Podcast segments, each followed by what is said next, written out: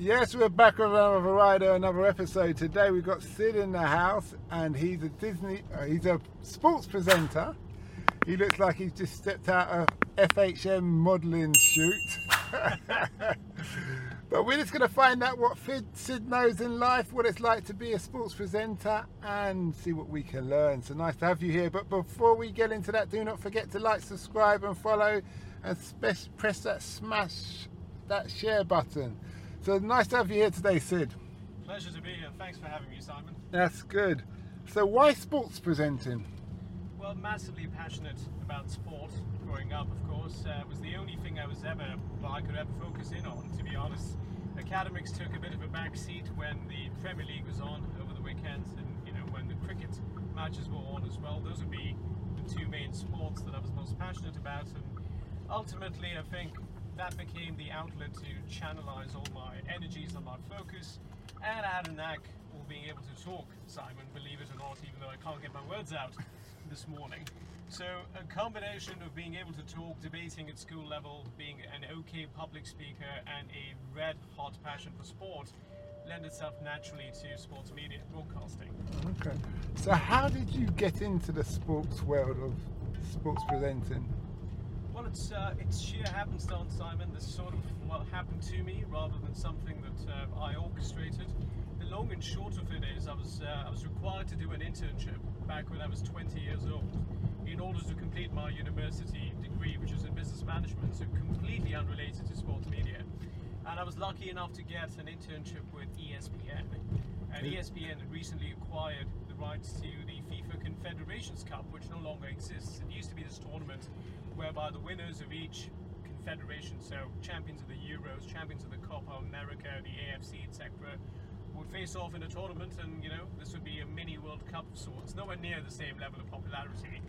So CNN acquired, I say CNN, ESPN acquired rights to the Confederations Cup, but looking for new presenters to sort of you know just freshen up the roster that they had. Um, and I was the only one in the office who knew anything about uh, South American football and European football. So it's uh, it was the luckiest of lucky breaks, the most fortuitous sort of situation. Uh, went in for an audition or a screen test. Next thing I know, I was on air for the next 15 days. Okay. And how old were you then? I was 20, going on 21. So yeah, 10 plus years ago now. Okay. So it's soccer, football you deal with. Was did you study in England? Yeah, I went to Loughborough, did a master's in uh, sport business and innovation. Also did a diploma in journalism here in England. So yeah, a lot of my, well, I say a lot, almost the entirety of my education's been here actually. Ah, but were you born in England? No, I've got uh, Indo-Persian roots, a uh, bit of an expat upbringing. So spent a lot of time, actually the first four years of my life in England, in Nottingham out of all places. Uh, moved to the States as well, so lived in Sunnyvale in California with my father. Uh, went and studied in Cambridge, not the one in England, the one in the US, next to Boston in Massachusetts. All of my adult life in London, but of course uh, the roots are very much Indian. How did your father feel when you said you're going to go for the sports presenter world? Fondly, he was uh, he was rather encouraging, Simon. I think uh, at that stage of life, 2021, 20, I wasn't really showing too many signs of promise. Uh, with any professional like... success, and thankfully stayed out of trouble for the most part. But I think he was just thrilled that I finally had something to work towards and something I could become successful in uh, in a short period of time, sort of thing. Okay, that's good. That's good. What's been the thing that you know now that you wish you knew when you'd started?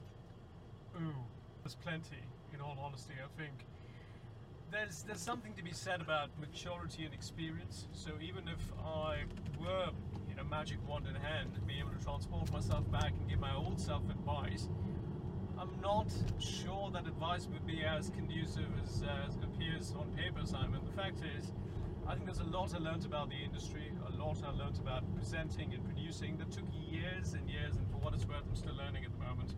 What I have learned is, uh, of course, networking in this industry is key.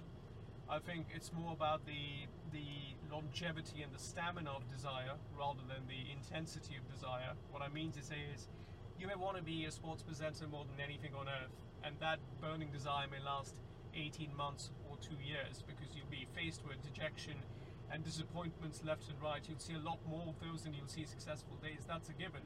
However, if you have stamina of desire rather than intensity, i.e., if you can stretch that that want, that that effort over a six, seven, eight, nine year long period, which never is easy, quite frankly, then you'll give yourself a very good chance of making uh, making a name for yourself in the industry.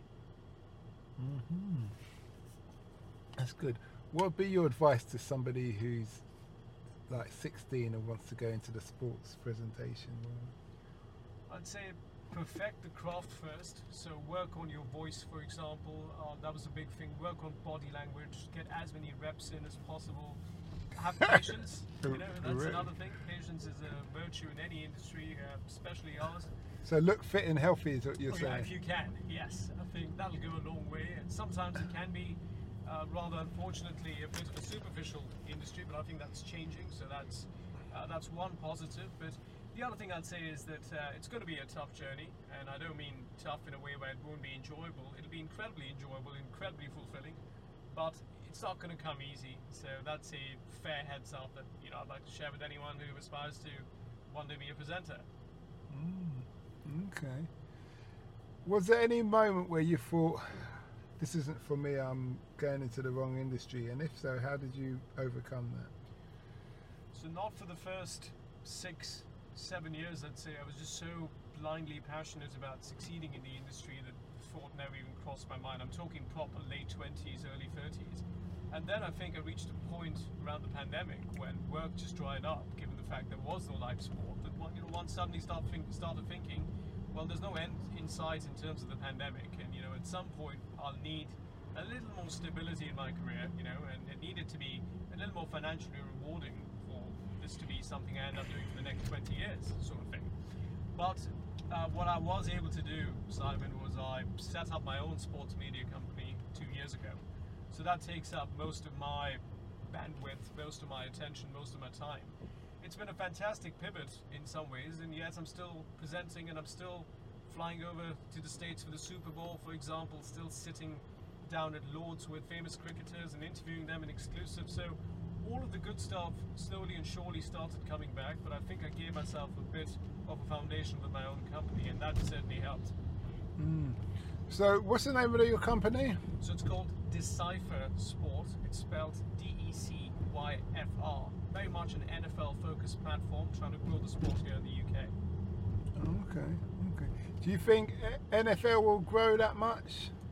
I think so. I do think so, Simon. And it's not just because I have a vested interest, of course, by way of my business, but there's six NFL teams at the moment: uh, the Jacksonville Jaguars, the New York Jets, uh, the Chicago Bears, San Francisco 49ers, Miami Dolphins, and the Minnesota Vikings.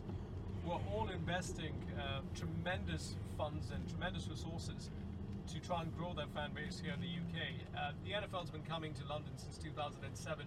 They have three regular season games taking place this year. Uh, who's the commissioner of the NFL, has clearly stated on multiple occasions that he wants part of his legacy to be the expansion of the NFL uh, to Europe. So it starts with the UK, goes on to Germany, and do keep an eye on Germany. That market is on the on the verge of, of really exploding in the nicest possible way in terms of NFL fandom. So to answer your question, yes, of course, I firmly believe the NFL will be a top four sport in the UK in the next five years. Because was it last year or this year the Giants? pl- is it The Giants Yes. played here the finals? The Giants played the Packers last year. Yeah, and you're right. was that the finals? No, it was just a regular season game. But uh, why it was unique was because uh, the Packers had never played a game in London, and they became the 32nd and final team to ever play a game in London. So there's 32 NFL teams. Each of them had played a regular season game in London, except for the Green Bay Packers, who are, of course, widely beloved. And they finally decided to play a game in London against the New York Giants last year. Yeah, okay. And it all went well from a sportsman's point of view.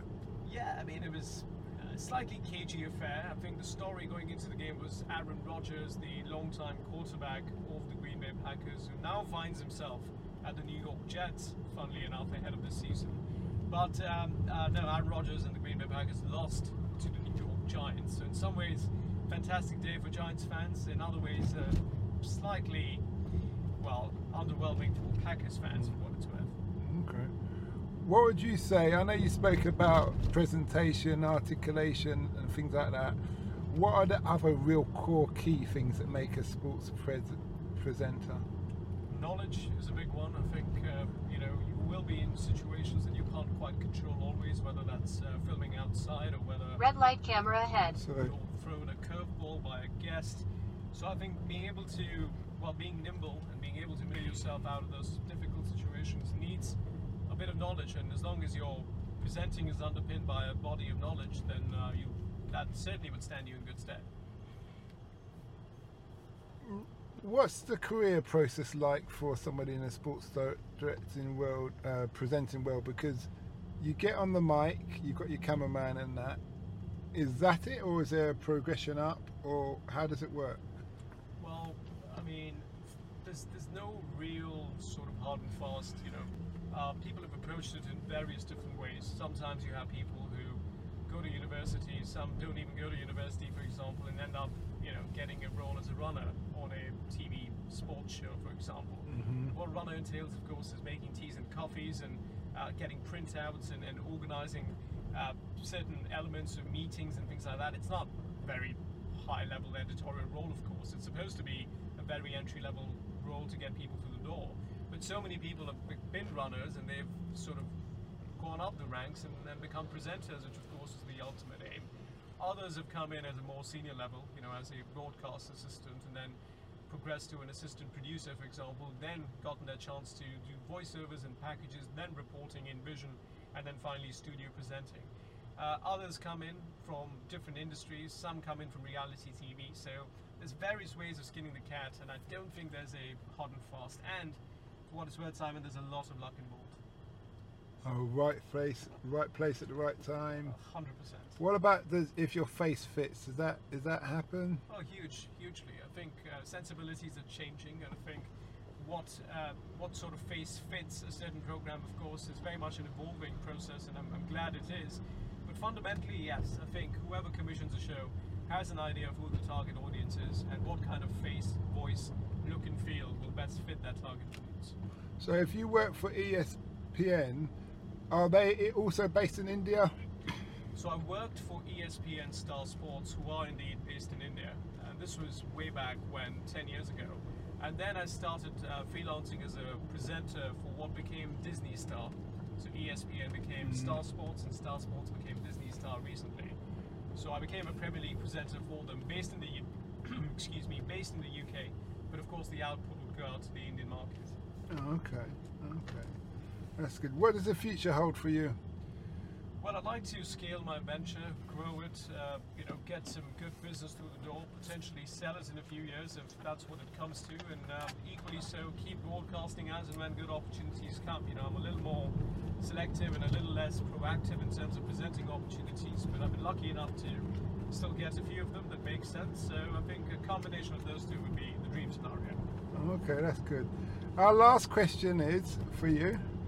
If, based on your life experience so far, and it's been a good interview, by the way, if you can offer the, the world one piece of advice based on your life experience so far, what would that be? I think it'll be don't sweat the small things in life because uh, there's no point. Um, there's only so much you can control. So by extension, control the controllables and don't worry about the stuff you can't control. Mm-hmm. Well, thanks, and remind everybody the name of your company if they want to follow you on social media. So it's called Decyfr Sport, D-E-C-Y-F-R Sport, and it's on uh, Twitter, now called X, uh, Instagram, Facebook, YouTube, TikTok, the whole nine yards, really. Okay. Well, thanks a lot for that, and we wish you well. Pleasure, Simon. Thanks for having me. We hope that episode enhanced your life. We post an interview every day as well as vlogging on our social media channels. Don't forget to subscribe to get our latest episode.